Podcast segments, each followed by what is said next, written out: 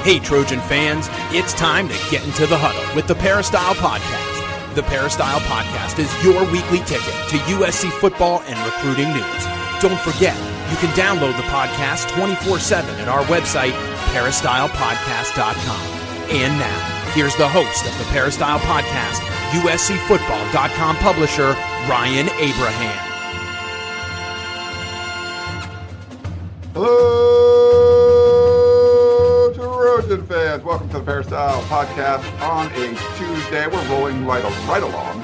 Uh, getting to our normal schedule again, doing a couple of these shows per week because, you know what, we got football coming up in uh, five or six weeks or so. So we're going to talk about this U S C Trojan football team. We've heard from uh, the head coach, Clay Helton. We've heard from Keaton Slovis. We heard from Mike Bohn, U S C S athletic director. We'll talk about all that, about the schedule that should be released sometime this week and find out who that crossover game is going to be, with the season starting on the weekend of November seventh. If you have any questions or comments on this show, you can always send them to us. Podcast at U S C football dot com is the email address, or if you'd rather call or text us, you can do that, four two four, two five four, nine one four one. We do appreciate any and all reviews on all the different podcasting platforms. But if you're listening on Apple Podcasts, please leave us five stars. Some positive feedback is always great. It really does help to grow the show. We got Keely Eure joining us again, as usual. Follow on Twitter at Keely is my name. I'm sure she'll have some of those reviews you guys have left to read, but I just want to welcome her in first. Thanks, Keely, for coming on. How are you?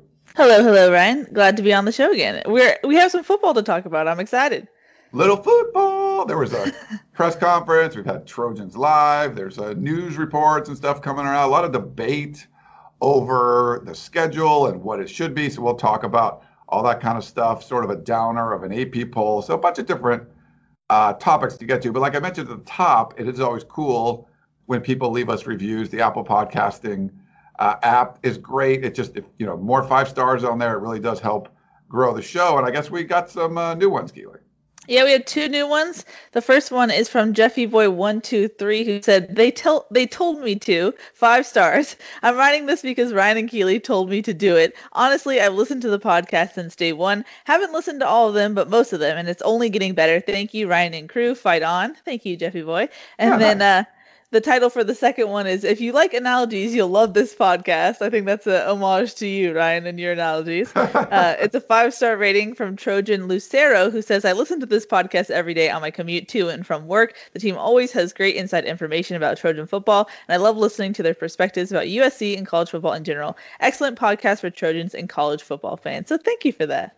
Yeah, those are very nice. Thank you. We do appreciate it. It does help grow the show. So, uh, you know, when we ask, it's just because it, it does help, and we appreciate it. And if anyone's out there listening, I think the, uh, you know, there's been a long off season, Keely. I don't know if you've noticed yes. that. There's been yeah, a lot I have. A little bit. A little bit? A little bit. I think there can be some apathy with fans, uh, not having actual football to talk about. So I'm excited about these next, this next month and a half or so, uh, as we get ramped up and get ready for a college football season. It's just going to be, I don't know. It's going to be something just you're not used to. It's like I was uh, if you're going to you watch a commercial or something or an old concert and you see a whole bunch of people like shoulder to shoulder, like jumping up and down, cheering. Something in your brain like goes, that's not right. Like why? And that seven months ago, that was completely normal. And like now it's not. And it's been normal to not have football to talk about. But you're starting to see it on T V. You're talking about it more. We're we're getting more interview opportunities. And now it's like, yes, it's like kind of changing your mindset to going back to actually having football again. Yeah, it felt a little normal this past weekend. I know I've said before that I wasn't watching a lot of college football just because it felt weird, but this was the first weekend where I was like, okay, this feels slightly normal. You know, with the S E C coming back, I just watched football all Saturday, and it was a good overload of college football. It was a good, it was, it felt normal, which was weird because then I still went outside and had a mask on, and we're still in a pandemic. So you got the best of both worlds, I guess. Yeah, uh, it's, it's funny because I went, um, so I'm still kind of keeping distant a little. Like it was, the, I know it was the S E C opening weekend. There were some big upsets, like Oklahoma lost and L S U lost, and you know Mike yeah. Leach had a big. We'll talk about that a little bit too. I ended up going camping in Joshua Tree, so I was completely off the grid. Like you know, it's about a social distance you can get. There's nobody around.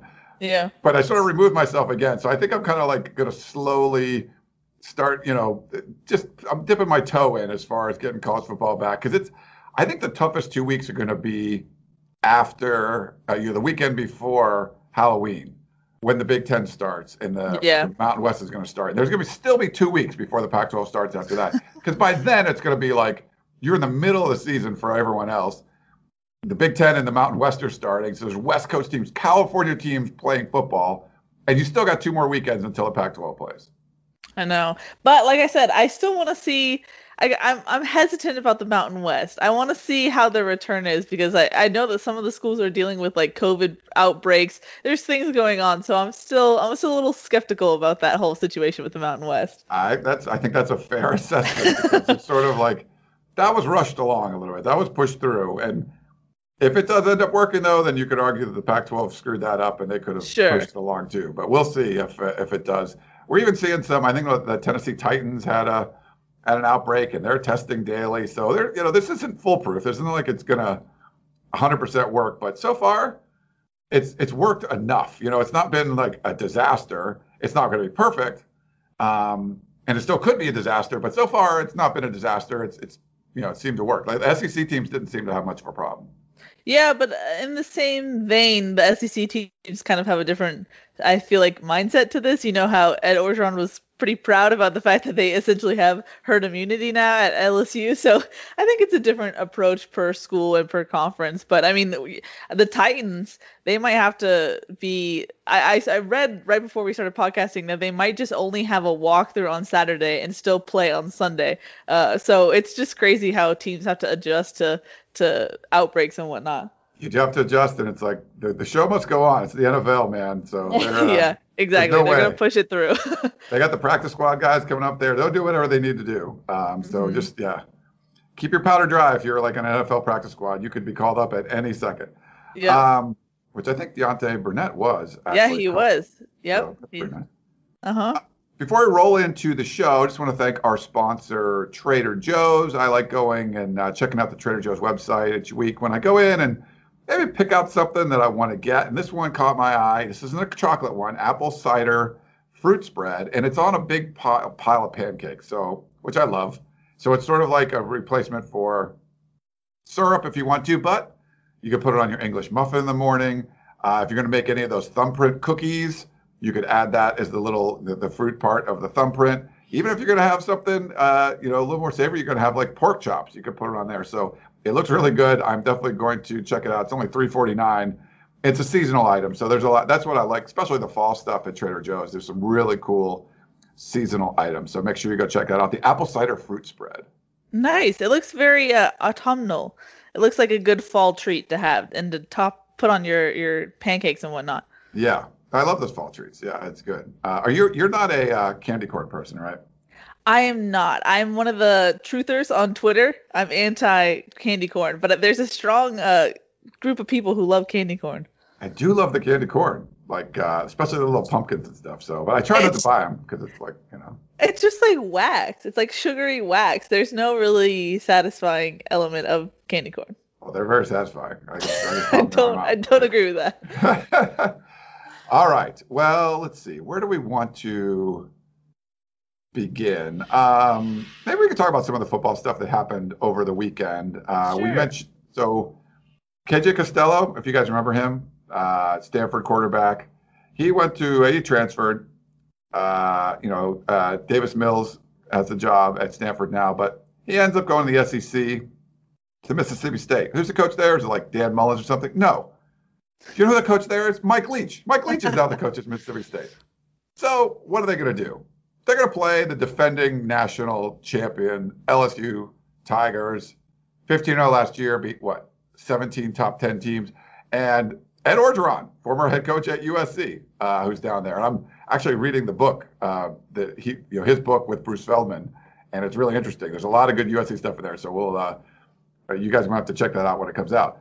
Ooh, did you get a preview copy? I got a preview copy, yeah. Ooh. So it's one of those good ones, too, where there's, there's no, like, pr- there's no, like, forwards yet or anything. There's nothing like, it's just the, the pros. So oh, um, look at you. I might do a little drop into the war room, some of the stuff that he'd say about, you know, a lot of Pat Hayden talk in the book. So oh wow, uh, okay, yeah, I gotta I'll talk to Bruce and make sure what can I if I can uh, tease it a little bit. I'm sure it helps, you know, just to tease it. But it's, it's, yeah. there's enough U S C influence in there where he talks about how Pete Carroll influenced him, like what happened when he became the interim head coach at U S C and stuff. And basically the same thing happened again at L S U, and then obviously they win a championship. But anyway, K J Costello throws for what? six hundred twenty-seven yards. Oh, my um, gosh. And the big upset uh, over L S U. Like, Mike Leach, it's one of those things where you wanted him to get, like, a a better job. I mean, Texas Tech was pretty good. Washington State was pretty good. It's not like Mississippi State's amazing, but it is in the S E C. And when you can beat, when he would beat, like, Texas when he was at Texas Tech, it would make a big splash, you know, or if he beat U S C uh, or Oregon or something. But, you know, beating the defending national champion and throwing for that many yards, like, he's definitely going to catch some attention uh, in the S E C. Yeah, I mean, granted, it's not the same L S U team that we saw uh, in two thousand nineteen, but still, it's impressive. I mean, I think K J Costello broke, like, four different S E C records. Like, it was just like a, hello, S E C, this is the air raid. Nice to meet you. It was a it was a very interesting game to watch. Um, and one of those things that was so surreal, like, if you told someone, yeah, in, in twenty nineteen, K J Costello and Mike Leach are are on the same team and they're in the S E C, you just be like, what are you talking about? You know, but here we are in, in twenty twenty. And that's a very twenty twenty thing. So that, that's one of the things I saw, and I was like, oh man, I can't believe I missed that. That's going to be great. But certainly that's going to be much watch uh, T V. You got to watch what Mississippi State does. Uh, I think they jumped into the A P poll. It did. Uh, yeah, number sixteen. So uh, congrats to uh, to Mike Leach there. uh, L S U dropped down to number twenty. We'll talk about that in a bit too. But the other, like, U S C-related S E C news, I'm sure there's other ones, but um, so you remember J T Daniels? You remember him, right? Uh, yeah, it sounds familiar, Ryan. So he transferred, got immediately eligible, still had three years to play. Kirby Smart said on Monday that he was cleared. So that knee injury that he suffered the beginning of last season, so just a, a little over a year ago now, he missed, you know, obviously most of that final season, all but the first half of the, the Fresno State game. He's going to be available to play in Saturday's game against Ar- against Auburn. So big game, Georgia Auburn. Ar- mm-hmm. Auburn. Why am I saying that wrong? Just a, my, I've been talking way too much lately. Uh, but so what happened was Georgia won the opener uh, handily against Arkansas, thirty-seven ten. But Dwan Mathis, the starter, he was a freshman. He threw for fifty-five yards, okay, with a pick. Not, not great. They brought in a former walk-on, uh, Stetson Bennett, and uh, he had over two hundred yards and a couple of touchdowns. But, you know, it's one of those things where who's going to give you the best chance to win? I, I don't think Kirby Smart's announced that J T Daniels would be the starter. I'd be kind of shocked if he wasn't. And it's going to be really interesting to watch J T Daniels again playing football out there if he, if he gets the start. Yeah, no. I mean, this was the game Georgia had was one of those games where the final score was much more, uh, it gave a different picture than if you actually watched the game. It was one of those things where I think if J T was ready to go, he would have been put in in the second quarter, because it was just, they were not getting anything done on their offense, and they have a new offensive coordinator. So, and they had no time in spring, you know, it's just such a wacky offseason, but you know, I, I think Kirby Smart has been more conservative. I think he is with his players and getting them medically cleared. So I think that's why you didn't see J T Daniels. But the fact that he is cleared is a good sign for him. Now, if he will play, we'll see. But considering the, the issues that they had, I don't think they want to turn to their third string former walk-on again. So it'll be interesting to see J T Daniels playing in a Georgia uniform one year after, you know, he took that unfortunate injury with U S C. It's just, once, once again, one of those mind-blowing things that if you told someone in twenty nineteen, they'd be like, what are you talking about? Well, how does that make sense? So, but, you know, we wish all the best to J T Daniels, and hopefully this is the start of, of something good for him at Georgia. Yeah, so no matter what you're doing on Saturday at four thirty p.m. Pacific, I would flip over to E S P N if I were you. You have number four, Georgia, number seven, Auburn. Boom. Uh, you hope J T Daniels gets a start and just want to watch. And uh, for those that were, I think the U S C fans that were really critical of J T Daniels, it was tough because I think so much of it has to do with the system that you're in. And mm-hmm. uh, I think Keaton Slovis, if, you, if he was a year younger and he started where J T Daniels did in two thousand eighteen, he probably would have looked the same. And I think J T Daniels would have looked really good if he played in the offense he was, you know, last year. Uh, he's got a really good supporting cast at Georgia. Um, now they're going to be playing some tough competition, but I, I expect him, if he gets to play, he's going to come out and, and play well. But there's no way I'm not watching that game, even even if J T doesn't start, but because you're going to because if he's available and they put someone else in and he stinks, like, you know, J T Daniels is going to get the play. Yeah, it'll be interesting for sure. And like you said, Ryan, I think J T got a bad rap in that two thousand eighteen season. There were a lot of things that were not working. The gumbo offense, lack of development at the quarterback position by, you know, quarterback coaches and whatnot. So it's it'll be interesting interesting to see, because I think he'll do better than I think some U S C fans think. Yeah. So uh, hopefully the U S C fans are rooting for J T Daniels if he does get the start. Um, well, so the big news, obviously, we did an emergency podcast uh, last week, Thursday night, I believe it was. Um, yes. So since then, we you, there was a press conference with uh, Clay Helton, Amon-Ra Saint Brown, and uh, Keaton Slovis.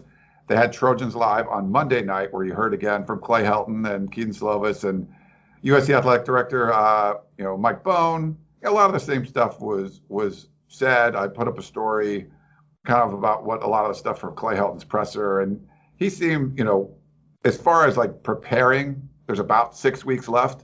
Two weeks would be uh, sort of the pre-fall camp stuff. They can do the twenty-hour-a-week stuff now with the N C double A instead of, you know, just the twelve that they were doing. But that was an expanded. It used to be like an eight-hour-a-week thing and a twenty-hour-a-week.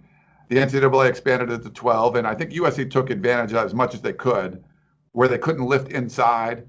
Uh, they still couldn't have more than twelve people in a group. They're being kind of coy about how many people they can have now, but Clay Helton made it sound like it was bigger and it could be better. I talked to a source and they weren't going to give me any specifics, but it seems like that cohort no- cohort number has Im- increased a little bit. Um, he talked about having like the, you know, the offense out there on the field. They can do skill work. Uh, they can do agility work. You know, that, that twenty-hour week will include, um, you know, strength and conditioning and, and weightlifting, all that kind of stuff. But it's a It, it sounded like Clay was very confident that they were going to be able to get ready for fall camp. I don't think if you had to start camp tomorrow, you would be able to have the whole team on the field doing stuff uh, with the cohort rules. But I think by the time that two-week period ends, and really about, I think it's October ninth is when the start of uh, U S C fall camp will be. It could even be a day earlier. It depends on if U S C plays on the sixth or the seventh. Um, but it seemed like Clay was very confident, Keely, that they were going to be able, they were ready to go. They practiced and done it and did as much as they possibly could under the restrictions. Uh, I know Arizona State has done a lot, and you could do a lot more in Arizona. Uh, but, you know, even compared to U C L A, you know, players were still on campus. U C L A sent people home. So I think yeah. U S C took advantage as much as they could. They, you know, they squeezed every ounce of what can we do practice-wise, you know, pre- preparation-wise to get ready for the season. And, and Clay Helton seemed pretty confident that they would be ready for fall camp. Yeah, I mean, U S C did as much as they could, and they couldn't do a lot. So it's it's it's twofold. You know, they're not going to be an Arizona State or a Colorado who was doing everything. You know, I had someone from Colorado kind of say they're ready to go. And so definitely U S C is not in that space. But it was just crazy because, you know, you have that big announcement on Thursday. Hey, the Pac twelve is back. And what is U S C doing on Friday? They're still in their cohorts doing workouts. They can't really do much. And so, you know, I had I did confirm, Ryan, that they are in a little bit bigger co- cohorts, but nothing that what they need to do uh, in order to practice football. And so I was told that hopefully that cohort number would officially be revised on Monday. I checked in on Monday. It was not. The goal was today to get that from the state and county level. Uh, I haven't heard anything on that front. So that's why I was warning you, like the, the state is kind, it's not a priority in the sense that they're dealing with wildfires, they're dealing with a pandemic. So they're still, they have to go through all that tape to, to get this officially revised. So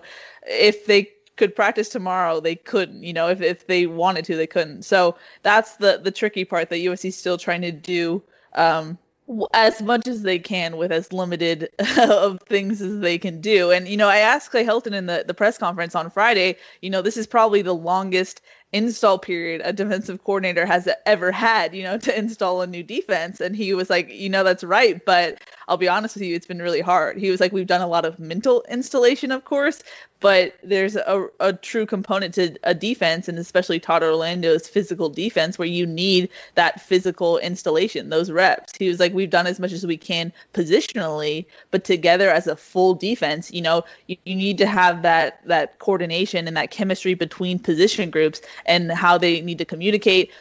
How are you going to adjust to different position groups or different uh, uh, packages, offensive packages? If someone goes in motion, who picks that up? You know, stuff like that, where they need to practice that out. And of course you can't do that in cohorts of six to twelve people. So right. Clay was like, mentally, they've got it. They've gone over it over and over and over again, almost ad nauseum, but there's still that, that connection that needs to be made where you're going full speed and your mind still has to make the right calls and whatnot. So um, I think they're really itching to go. And it's just, it's unfortunate that this cohort issue is still kind of holding them back. Of course, there still has to be the ramp up, and, and it's not like they're trying to go full speed tomorrow. They still have to have that time period. So Mike Bohn, I believe, said that they want to go the first week of August, or excuse me, it's first week of October. So that's the goal right now, but um, they're still trying to get that cohort issue worked out. Yeah. When uh, on Trojans Live, he talked about, I think he did in the press conference too, that basically that six-week period is going to be the implementation of the systems, because, you, like you talked about, they installed as much as they could without having everybody on the field doing stuff together. You know, there was film work, or there was, uh, you know, meetings, whatever you could do in those smaller groups. But it's hard to install, like, here's what you got to do when you can't actually be on the field doing it. So he looked at it. They had to implement all of those systems. It was not just with Todd Orlando on the defense, but Sean Snyder and his special teams, you know, that's yeah. the second year under Graham Harrell. Uh, he said there's a lot of physical implementation of systems that's going uh, that's going to go on over the next six weeks. Uh, I like where our kids are right now from a physical standpoint. They really have done a lot of work over the last two months to be in the type of shape to be prepared for fall camp. So, like you said, they try to keep them in shape, try to mentally prepare them, uh, but now you can physically implement these systems, and it's it's been a long time coming, and hopefully, if the cohort thing doesn't get resolved, you know, in the next couple of days, that's going to, I think, you know, it's going to be significant. Like, you know, the the, yeah. the more time this goes on, the less time you have to really get this team ready, actually being on the field instead of, you know, Zoom meetings and all that other stuff. Yeah, you're going to have a tighter and tighter window the longer this drags out. So that's why they're hoping it gets resolved today. But, you know, they also said they'd hope it, it would get resolved Monday, so we'll see. But the interesting thing is that Bohn did say in the presser that uh, they wouldn't have a Navy situation where, if you recall, against B Y U, Navy didn't even practice leading up to the game, and Navy just looked horrible, like it was just not good. And so it's interesting when you look at, you know, what's, without even a pandemic, what's the knock we always have on U S C and the way they practice? They're not being physical, they're not practicing, they're not practicing hard enough, they're not tackling well. So now, you know, in a pandemic where you might have a legitimate excuse, it seems like Bohn is saying, well, that's not going to happen, you know, but will Clay Helton let that happen? Will Todd Orlando be able to be as physical as he wants to be? You know, I'm not sure if we'll be able to see practice this season, but that's something that if I, if we were going to see practice, I'll definitely watch out for, is like, how much are they going to push it, given that they have such a limited time to get things uh, settled, you know? Yeah, I mean, they don't want to have injuries, obviously, but you do need to get the, the body prepared uh, for the football season. So I I think Mike Bohn has the idea that he wants physical practices out there, so we'll see. And I, I know uh, Todd Orlando likes that, so I think we will see, even though it's a, you know, no spring practice and shortened season and all that stuff, I think you're going to see some some of the physicality stuff, if we can watch. And it sounded like from, you know, when we got to talk to uh, Mike Bohn, uh, it sounded like they were going to be open to, you know, trying to be as accommodating to the media as possible, and, and whatever works. I mean, they're, they're really just focused on trying to get practice going, but yeah. um, they're not going to be someone that's like, no, we're just going to keep the media out. I think he's he's someone that does like to have uh, that openness. And it was funny reading the, going back to the Ed Orgeron book, um, uh, it's called Flipping Flip the Script, um, Flipping the Script or Flip the Script. He talked about it, you know, when he took over for Lane, that Lane had cr- closed practices and Orgeron opened them, opened them back up again. And that's like what Pete Carroll did, and he thought that's what's the best for the team. And I think that's what works at the U S C culture, is having more of that openness. Yeah. Um, so it sounds like Mike Bohn's on board with that, which is good. Yeah, it sounded like they're going to try and be as accommodating as possible. You know, I was trying to put in the good word, like, hey, what if we can just, like, go on data or on the pool deck, or, like, we all have our little spread out pods, you know? But I don't know. It's such a, it's such a hard uh, situation, just given that I believe they said that the the campus is closed in itself and it's hard to get like people clearance to even go on campus. So it seems like a headache for U S C to try and figure out, but if we can, I'm, I will be there. I want to see practice for sure. one hundred percent. We want to do that. Um, you also put up a story, uh, the, uh, no more, there was another week of no positive, uh, COVID nineteen tests. So, I mean, it's not like the end all be all, but you'd rather have none than some. So that's, that's a good thing going into the, this six week period before the season starts. Yeah, and this is the third consecutive week that they haven't had a positive case, and they have been going to uh, biweekly testing. So twice a week, they are testing the, the student athletes to make sure that they don't have anything. That was uh, in response to an outbreak that they had at the, a couple months ago, where they had eight players test positive. And, and the important thing to note is that this is what they're doing without the Quidel daily t- testing system. So the fact that they've had this buy-in and that their plan has worked so well that they're having these weeks of no positive cases, I think is, is a testament to that. So, I mean, I'm sure it will get much better once you have a, the cap- capacity to test daily. But Clay Helton said in the press conference on Friday that they did get their machines, but they're still trying to uh, train their medical personnel so that everyone can uh, use it. So they're still trying to get that off the ground, but I'm sure... I mean, it's it's nice for U S C that they aren't ha- dealing with a ton of outbreaks like some other schools are, but, you know, it, it will be much easier for them once they get that ability to reduce infection infectiousness and, and know where everyone's at every single day. Yeah, so they're they're still ramping up with those tests and everything, and, you know, I, I don't think we'll get the releases every day, you know, like now that they're, you yeah. know, they, but maybe once a week they're like, oh, this we did seven tests this week, and um, and I think I believe they're going to do antigen tests, uh, and then once one like uh, P C R test, which is the more, um, it, it takes a little longer, but it's supposed to be a little bit more accurate too. Yeah. Um, yeah. But yeah, I, I mentioned this on the uh, the podcast of Champions, kind of talked about it. I read a bunch of stuff on the testing, and it basically was like there's a, there's a small period from like when you get exposed to the virus, and the, there's a, that viral load will build up in your system. If you, like within the first few hours, if you took a P C R test, it would show a positive. The antigen tests wouldn't. But within like a half a day, the antigen test would then show. It's like while your the virus is ramping up in your body, the antigen test doesn't pick it up until later on. But the the thing is, the P C R test, you're taking like once every three days or once every five days. You would have to hit that window like perfectly to get a te- you know a positive on the P C R test and not the antigen test. But because you do the antigen test every day, you're going to catch it uh, way faster than w- even with the more quote unquote like accurate test that's like people talk about the gold standard, because the turnaround time is a lot longer and you don't test it as often. Even though there's a, a small window that you would miss uh, of catching the virus with the antigen test, the fact that you're doing it every day just eliminates that uh, advantage, you know. So you have a huge advantage by doing it every day, even though it's not quite as quote unquote accurate, if that makes sense. If, if you read stuff like that too, Keely. Yeah, no, no, that makes sense. I don't really have anything else to add because you kind of covered it. Yeah, and then so and what the, the Pac twelve is saying they're doing, I think it's a one P C R test per week, but then if anyone tests positive, they would be retested with the P C R test too, just to make sure it's not a Uh, you know, a false positive or things like that. So uh, it'll be that'll be interesting to see once they start ramping up with the daily testing, because really, in those situations, you know, the way it's supposed to work is if someone does get it, you just catch it quickly so it's not spreading, and that's that's where you want it to be. But you know, U S C's yeah. been good three weeks without any positive tests, so uh, that's a positive. And yeah, we still we still don't know a lot about like catching it like on the field, you know, between teams or between teammates.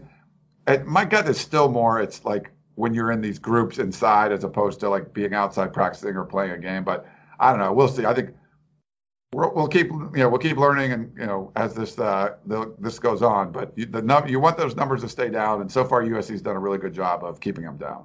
Yeah, I will add, Ryan, I asked a source about Um, has the Pac twelve established uh, like a positivity rate threshold for teams? You know, if, if too many people test positive, will uh, will a certain group have to sit out? Will a team have to cancel? And apparently that hasn't been established yet. They haven't done that. Um, but the source did say that given how the Pac twelve has been really diligent about um, just every detail and, and putting student health, uh, making that a priority. They probably will establish a threshold, but that hasn't been figured out yet. Yeah. Um, and, you know, if the threshold's a little crazy, then uh, the, then you, the season could be in jeopardy. Games could be in jeopardy. So we'll and, see and that's the thing too, is that is that sorry to cut you off, Ryan. No. The the source warned that, you know, this Pac twelve C E O group is the presidents and the chancellors, and they are very much from the world of academics. You know, they're academia. They want to do things by the book and do things that are very science, medically based, and like they don't fully care about like football, or they don't come from the world of athletics. And so the source cautioned that, you know, they're still going to have an oversight role during this whole seven game modified season. And if they feel like it's not going to plan, and what they deem is their plan, I don't know, but if they don't feel like it's going to plan, they might just pull the plug on it, you know, and, and we kind of heard that in the Pac twelve press conference yes. as well. Uh, Michael Schill, I believe, uh, said that, the the Oregon president and president of the C E O group, uh, he said, like, if, if we're not going to go through with this with our eyes shut, like we're going to, if it's, things aren't going right, we're going to press pause. So a source cautioned that as well, is that these presidents and, and chancellors, they march to the beat of their own drum. And if things are going, you're not going to see a S E C herd immunity type situation. Like they're going to shut it down pretty quick. So that's the, the warning. yeah, that's uh, and that was Michael Schill for sure. Now, I thought that was interesting when he said that. He kind of said it a, a couple of times, and you're like, wow, they're really like ready to shut this down. But he also said it wasn't about the money. So then he sort of like tuned out anything he said after that, because then you knew it was bullcrap, because whatever, like, of course it's about the money. Like if, it, if money had nothing to do with this, they wouldn't be playing football right now. So um, it's not just that. I mean, just the reputation of the conference and the money that it could bring, you know, being left behind and being the only Power Five conference, that's not going to work. I mean, if you're, if you're just being disingenuous saying that money had nothing to do with that decision, which is, it, but whatever. But uh, yeah, the, yeah, the point is, it's they really could shut it down if uh, you you know you see a whole bunch of positive tests, and uh, you know, even if the team could play, and in the S E C they probably would, in the Pac twelve they might not. Yeah. Yep. Exactly. Uh, all right. Let's see. What else do we want to talk about today? Um, so there's no positives. The A P poll, and you had actually brought this up to me before, and I hadn't really paid attention to it, but they're. Uh, Yeah, so now that the, the Pac twelve and the Big Ten are going to play this fall, the A P poll is including those teams uh, in the poll. Now, they're not playing for a while. It's still going to be six more weeks. And maybe this is the reason why only Oregon is ranked in the in the A P poll for, for the Pac twelve, and uh, you're not seeing as many, you know, Big Ten teams. They had Ohio State, I think, started number two. Uh, you know, they're down to, to number six. Penn State's up there in the top ten at, you know, at number ten. They got Wisconsin at nineteen and Michigan at twenty-three. Uh, like I said, the Pac twelve, you got Oregon at fourteen. And then, you know, teams like uh, U S C and um, Washington as others receiving votes. I think Utah might be in there too. Yeah, Utah's got some votes. Um, but I don't know if I'm a voter, like how the heck do you, it, it, it's it's like apples and oranges. I don't know how you compare. Yeah. Like, you've seen like um, teams like, you know, Louisiana, Lafayette or whatever, like I think they were ranked for a while. I don't think they are anymore, but uh, teams like that play and like they get a big win over uh, a Power Five team. You're like, wow, that's impressive, but Oregon hasn't played. How do you compare those two? Um, I mean, you got some teams that are three and oh in the poll. You got some teams that haven't, or six weeks out from playing. So it's just really hard to uh, make those comparisons. Yeah, I think it was just interesting in the context of after Saturday when the Big twelve just didn't look that good. You know, you have uh, Oklahoma lose to Kansas State. You know, you had some people go, hey, well, maybe a seven and oh Pac twelve team uh, isn't that far off from maybe being considered for the college football playoff, but then you get the A P poll and Oregon's the only Pac twelve team in there, and they don't even crack the Pac, uh, the they don't even crack the ten, the top ten, whereas Ohio State is in there. And you know, of course, there's differences, and and the Pac twelve perception is going to be low nationally. It's just interesting. It was kind of a reality check to those people who, after seeing how the Big twelve kind of fared, and thought that maybe they had given their assumed C F P spot to the Pac twelve, it was kind of a reality check of maybe not, you know, they still have to play and then see how that goes. So I don't know. It's just everyone's trying to predict, well, what does the Pac twelve have to do to be in consideration? And at this point, I don't think we really know. No, we don't. And there's there's going to be some probably wild movements in the polls. And the A P poll doesn't matter for uh, C F P, the playoff yeah. anyway, but it's just, you know, it's a pretty good indicator. You know, you get a team like Pitt in, in the A C C, they're three and oh, and they're way down at twenty-four. Mississippi State wins one game, and they, they weren't ranked. They jump up to number sixteen, you know, because, well, they beat L S U. So I, I don't know about U S C's opportunities to impress with the, and we'll talk about the schedule in a second, um, you know, with the the South schedule. Uh, you know, Utah's lost a lot. S U's sort of like a team on the rise, but they're not like this power. Um, you know, U S C's going to be the favorite in the South. And it's going to depend on the crossover game. You know, if they got to play Oregon in the crossover game, which I don't think would be a smart move by the Pac twelve, but that's at least a chance to, uh, you know, impress people. But most likely it would be playing like an Oregon in the uh, the championship uh, championship game. But maybe we could talk about that a little, Keely, the uh, the schedule, because we know it's going to be, um, you know, sometime this week is what the reports uh, have been coming out that we're going to hear from the Pac twelve. Will it be this crazy release thing like we saw for the Big Ten when they were doing it piece by piece and just really dragging out the pregame shows uh, over the weekend? Or is it going to be more of uh, here's a press release, or, you know, who knows? We're not sure what they're going to do, but it should be sometime this week. Um, the only, you know, really just finding out the exact details of championship weekend. And we assume it's going to be seeded playing, you know, each division seeded playing each other, ones versus ones, two versus twos, you know, ones being the championship game and all the way down to give everyone that extra game. But how do you choose the crossover? And I like um, John Canzano, uh, uh, you know, covers uh, the Ducks and, and the Beavers and does a great job uh, on the Bald Faced Truth, his, his radio show up there in Oregon, um, talking about there's essentially three contenders in the North: Oregon, Washington, and Cal, and three in the South, U S C, Utah, and Arizona State. And he says those three should not be playing each other. Uh, and so his suggestion was, like, you kind of keep it with the California schools. U S C plays Stanford, uh, U C L A plays uh, Cal.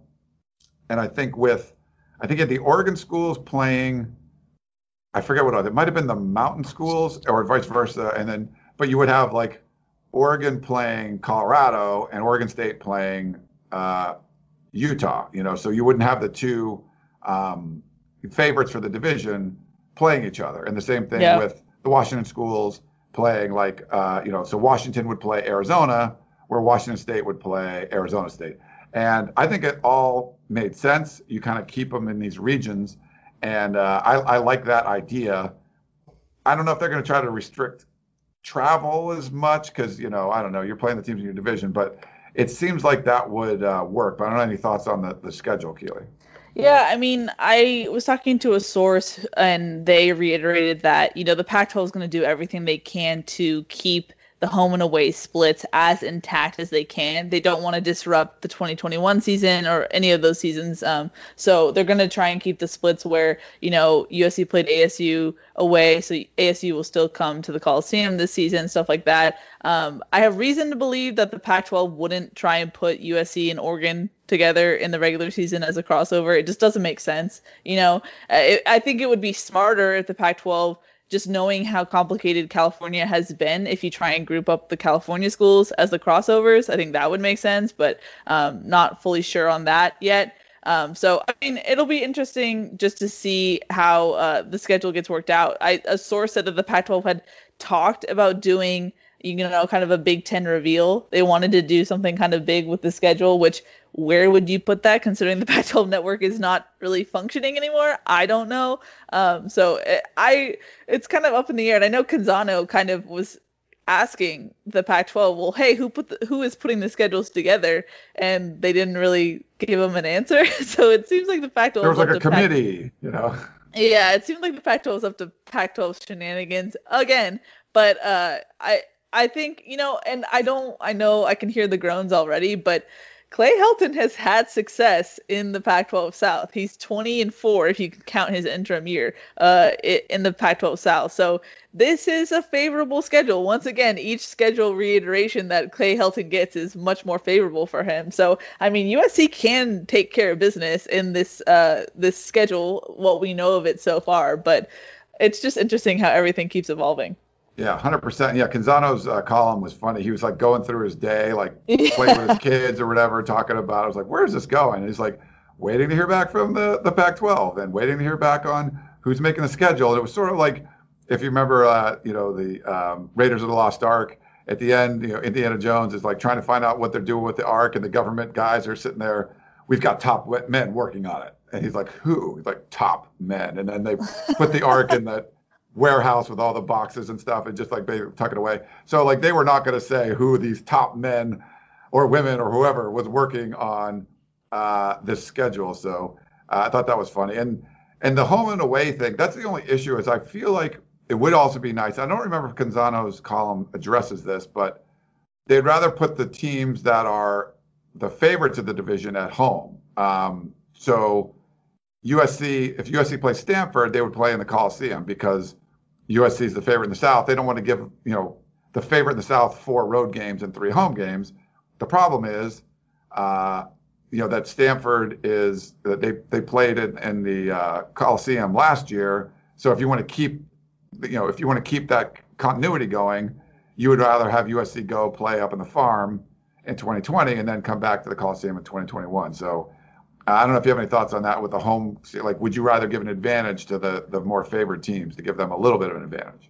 Yeah, I don't know. To be honest, I don't feel like the Pac twelve will put that much thought into it. Like, who's necessarily favored per matchup? You know, I, to me, the way it was described is that two thousand twenty is so weird and that the scheduling is just going to be a little bit of a nightmare in that sense, that if a team, you know, if U S C has to go to A S U again to make the schedule work, then you're going to have to, that's a casualty of twenty twenty where U S C might have to go to A S U three times in a row, you know? So, I mean, I, I don't know. It just it, it seems like it's going to be a little messy for sure, and trying to figure that all out is going to be Tetris for the, the conference. But I, I don't know about the the favorite favorites and whatnot. And we don't know uh, for that championship weekend where those games would be played, but it could, you know, um, that will be interesting too. But let's just go through the twenty nineteen schedule and look at how many home games, or you know, if we're going to just flip them, right? So let's say Stanford is the crossover game. Um, so if Stanford's the crossover game, there would be a road game for U S C. Utah, they played at home, so that would be another road game uh, for U S C. Uh, Arizona, they played at home. That's a third road game for U S C. Colorado was on the road. That would be in the Coliseum. Arizona State was on the road, so that would be in the Coliseum. And then U S C played U C L A uh, in the Coliseum last year, so that would be on the road. So if you're going to just do the opposite of what you did last year for those six games, assuming at Stanford, you would have four road games and two home games. So that's not going to work. So if you're going to just continue along with the Pac twelve South schedule, which is going to be more road games than home games for U S C, that crossover game is probably going to have to be in the Coliseum. So you yeah. not play Stanford because You've, you know, that would be three, you know, road games in a row for Stanford. I don't know, but that's, I don't think you can have like four road games and two home games going into the championship game for U S C. Yeah, no, I, I think, I think in that sense, yes, I think they'll try and do a crossover that makes the, it's the piece that you can fit that makes it home and away and make it more balanced. So I get what you're saying in that sense. Yeah, I think that's the case. I mean, it seems like, I don't know, it, it, It seems like they have it all figured out and they're just waiting to have like some type of release. That's the sense I've got, but I don't know why, if you're the Pac twelve, why you would hold out on that. Maybe you're trying to get the, the T V networks involved right now or something. I it's it's complicated, but it sounds like they've had, because what I was told was that, you know, when they made the official announcement on Thursday, it wasn't like they mentioned a little piece about scheduling. It sounded like from what they said they had They hadn't done any work on the scheduling, but what I was told was they were pretty far. Uh, ha- they have things pretty far figured out as far as scheduling. So um, th- their their public presentation of scheduling was not as good as what I've heard from behind the scenes. Yeah, and you know, So it's not going to be able to be super clean, because we already know just the Pac twelve South, if you're going to probably fall along the lines, there's three road games, two home games. If you play Stanford, which makes the most sense, uh, that would either have to be a road game, or you, Stanford comes to L A three years in a row. Um, the other uh, division games that you would want to keep going, uh, you have Washington. Could, Washington was you know could be in the Coliseum, but the problem is, uh, you know, Washington is a, a contender. You know, same thing uh, with Oregon. Uh, you know, Oregon was at home. That would be a road game. Uh, you know, like it was going to be this year. That that would be an issue. And then Cal could be a home game for U S C, but they're a contender. So do you want two contenders going against each other? So nothing really works perfectly if you're trying to kind of keep the schedule matched up for years to come. I mean, would you want to do something that's out of the rotation? So do like an Oregon State or a Wazoo, just because you can kind of do it as a twenty twenty oddity and then come back to that same, you know, you don't, you're not, that's not in your direct schedule right now for twenty twenty. I think that's a potential for that, but then you're obviously getting some teams that are screwed where, you know, this is a year that U S C has, you know, Oregon, Washington, and Cal all on the schedule. Um, you know, I think Utah or there's some of the school, I think Colorado, like they might have had a break and they like missed like Oregon or Washington, like, and then all of a sudden like, well, now you're going to play one of them, you know, so um, it'll be interesting to see kind of what they do. Uh, I, I know they're you know, they're not going to be able to keep everyone happy. There's going to be a lot of criticism when this comes out. But oh, yeah. To me, it's more about just don't put your best teams in a bad spot. The S E C yes. did not give Alabama, uh, you know what, why don't you play Florida? No, they're not doing that. They didn't say Georgia, well, you know what, we're going to add L S U to your schedule. They didn't do that. They gave you an easier road for the cross-division games because you had to have two of them in the S E C. Um, and I think the Pac twelve needs to do that too. Yeah, I mean, you hope that the Pac twelve will do the obvious, but as we've come to know, the Pac twelve doesn't always get it right. No, certainly uh, not. All right, was there anything else before we get to questions? Do you have any other? Uh, I think the only notable thing out of the whole other notable thing out of the whole week was that uh, actually our Shotgun Spratling asked Keaton Slovis about, you know, have you pitched A V T at all to come back and stuff like that? And so, you know, Keaton kind of laughed and was like, you know what? I'm pretty close with A V T. I've made my pitch, but maybe I should circle back and make it again. Um, and I have found out from sources that A V T, Elijah Vera Tucker, did not uh, sign with an agent. So that makes the process of him potentially coming back much easier rather than a Jay Tufele who has signed an agent and is probably likely uh, solid in his decision to opt out. Um, so it's there's a glimmer of hope for a possible A V T return, which would be huge for U S C. That way they're not replacing three open positions on offensive line, and you can plug A V T back in maybe to that left tackle opening. But so that's something that Keaton Slovis was kind of cheeky about. He said that he's still trying to work on Elijah Vera Tucker. Um, so that's just something to watch out for. And then Clay Helton said that um, He said that right now, Jay Tufele and A V T are the only two who have still publicly made a decision to opt out. Uh, he said guys are still making their decisions, and he wouldn't really get into what he meant by decisions, but he said he'll give us a full update, that full practice in October, uh, that first full practice that they have. So we could see some movement, either opting out or opting back in between now and that first real practice that U S C has. So just something to keep an eye on. All right. Well, why don't we uh, take a quick break, and we got a couple questions, and we'll come right back. Here we go. New C B S Monday. Federal agents. Here's where we can see them. N C I S Hawaii is back. Time to set it all on fire. New criminals to catch. Armed robbery, aggravated assault, murder. And new investigations to be solved. These guys were good, but even masters make mistakes. Vanessa Lachey and featuring L L Cool J. Violin Island, you got it. Welcome to paradise. A new N C I S Hawaii, Monday, ten nine Central on C B S and streaming on Paramount Plus. Hip-hop takes the stand in the new documentary As We Speak, Rap Music on Trial, now streaming exclusively on Paramount+. Rap lyrics are playing an increasingly prominent role in criminal cases. Every song, every lyric, every video that you've ever been involved with, they're going to use against you. Follow rap artist Kemba as he explores the weaponization of rap lyrics in the criminal justice system. This artistic expression is a confession. I'm ready. Roll the tape. Watch the eye-opening new documentary As We Speak, Rap Music on Trial, exclusively on Paramount+. Head to paramount plus dot com to try it free. Terms apply. All right, we're back here on the Peristyle Podcast. Sure, it's a lot. We had a lot to. We had a lot going on. Yeah, we did. We only have one question though, Ryan. So we have a really? quick a quick wrap up. Yes. All right. Well, we'll uh, we'll do a quick wrap up wrap up on the question, I guess. Then. All right.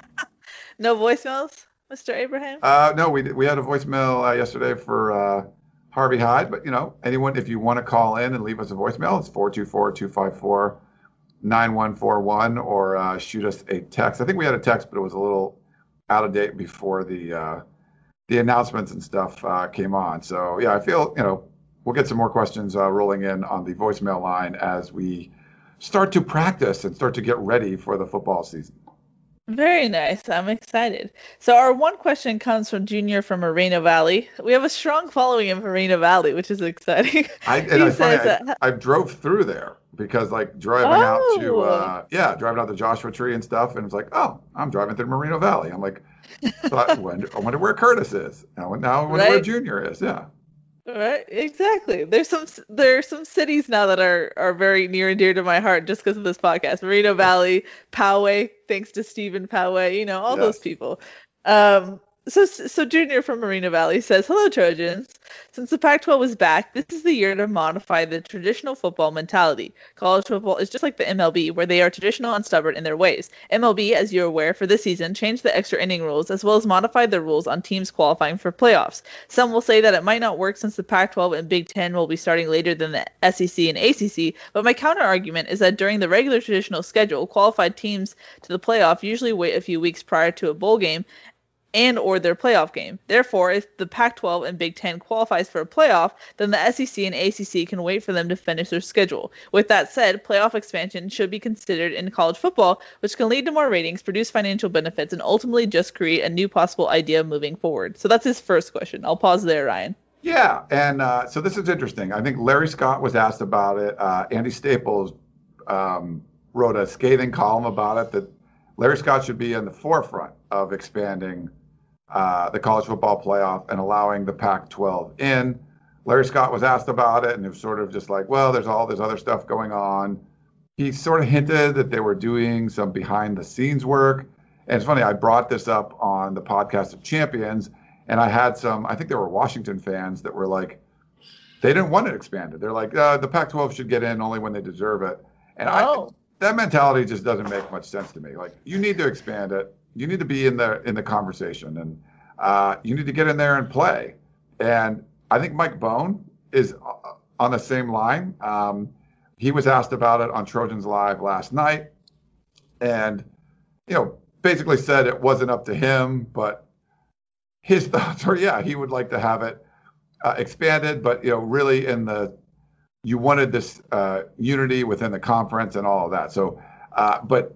Between reading between the lines of what Mike Bohn said, he would like to see the playoff expanded. I think Larry Scott sort of hinted that that's what he wanted, but he would say it behind the scenes. But if that's what he wants, he should be out there and talking about it publicly, not like behind the scenes kind of stuff. So, yeah, I'm a I'm a big fan. I this would have been the perfect year to me. Just hey, you play that extra game, get everyone involved. U C F gets in there, whoever it is. Like you you let a you know a group of five team in, a couple of. Uh, at-large teams, every conference champion, because everyone, every conference is going to be determined differently. It made a lot of sense to me, so that's probably why it's not happening. Yeah, well, yeah. I mean, I was told from a source that U S C specifically asked Larry Scott if they could, if he could advocate for the, the to. Uh, expand the college football playoff even just for the season, and Larry Scott didn't really want to budge. Um, I was also told that U S C tried to see if Larry Scott could ask the C F P to move back their uh, their their final meeting, you know, when they make their final decisions, if they can move that back a couple weeks to give the conference more time.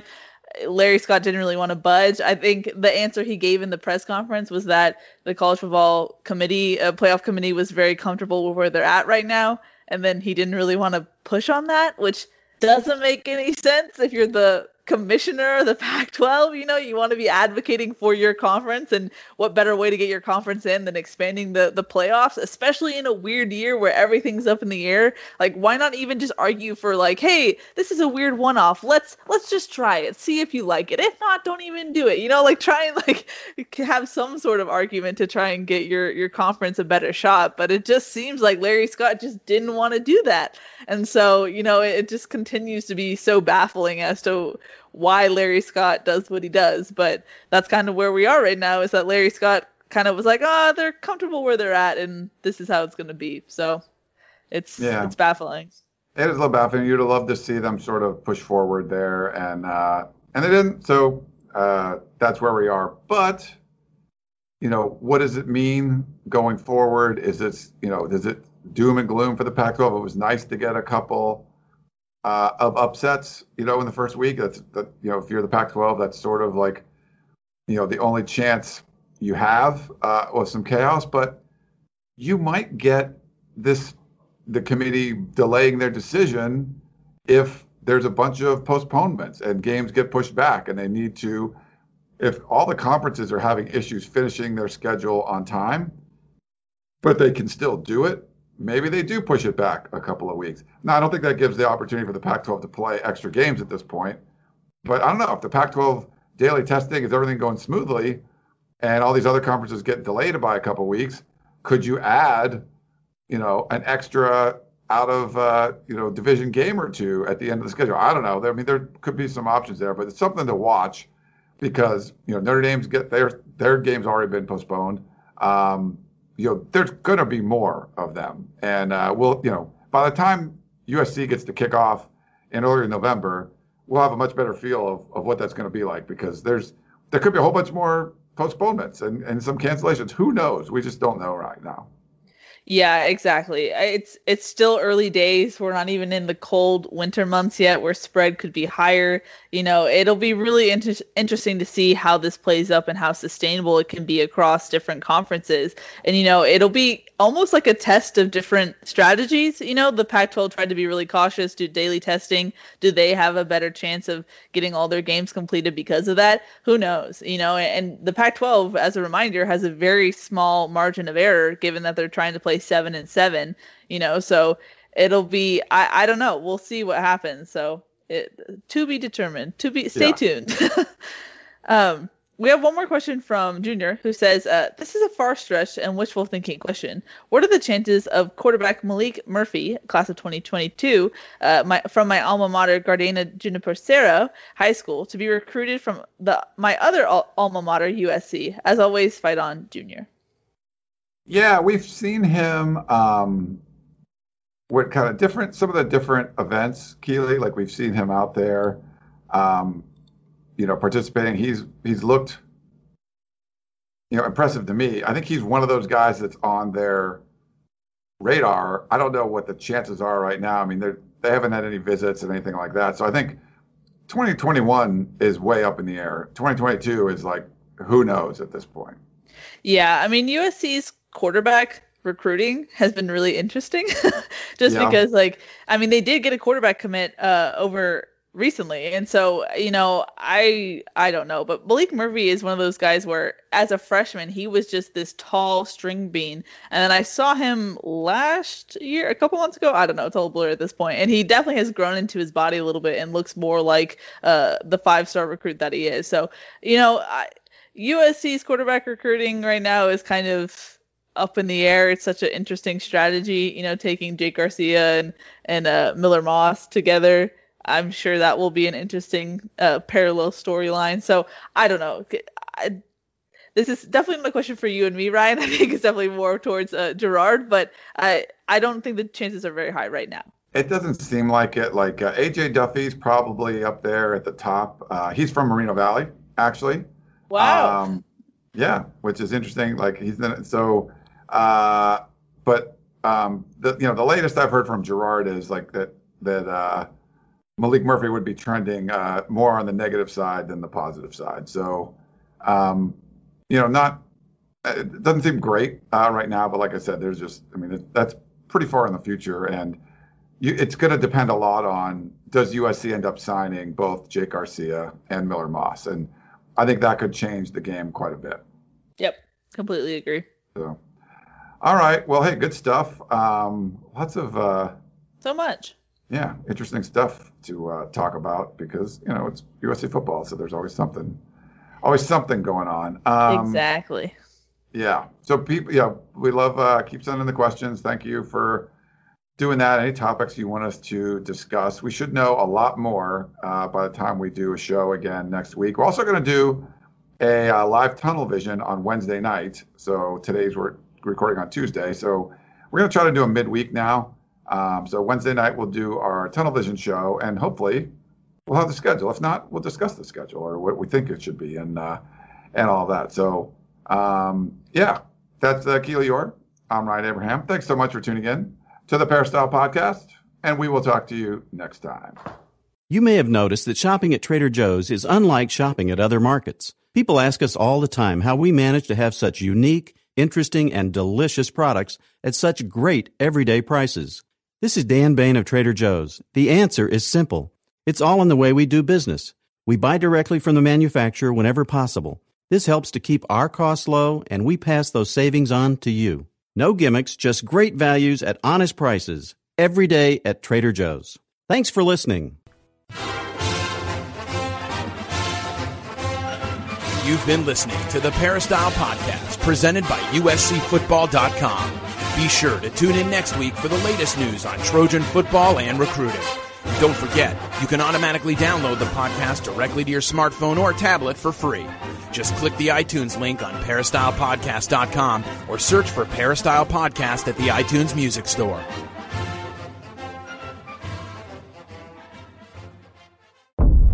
You deserve the truth. The enemy is at our gates. The fight for humanity. I look at your faces. I do not see defeat. No! And I do not see surrender. Is far from over. You will not make that stand alone. We have something the enemy does not. We have heroes. Halo. New season now streaming exclusively on Paramount Plus.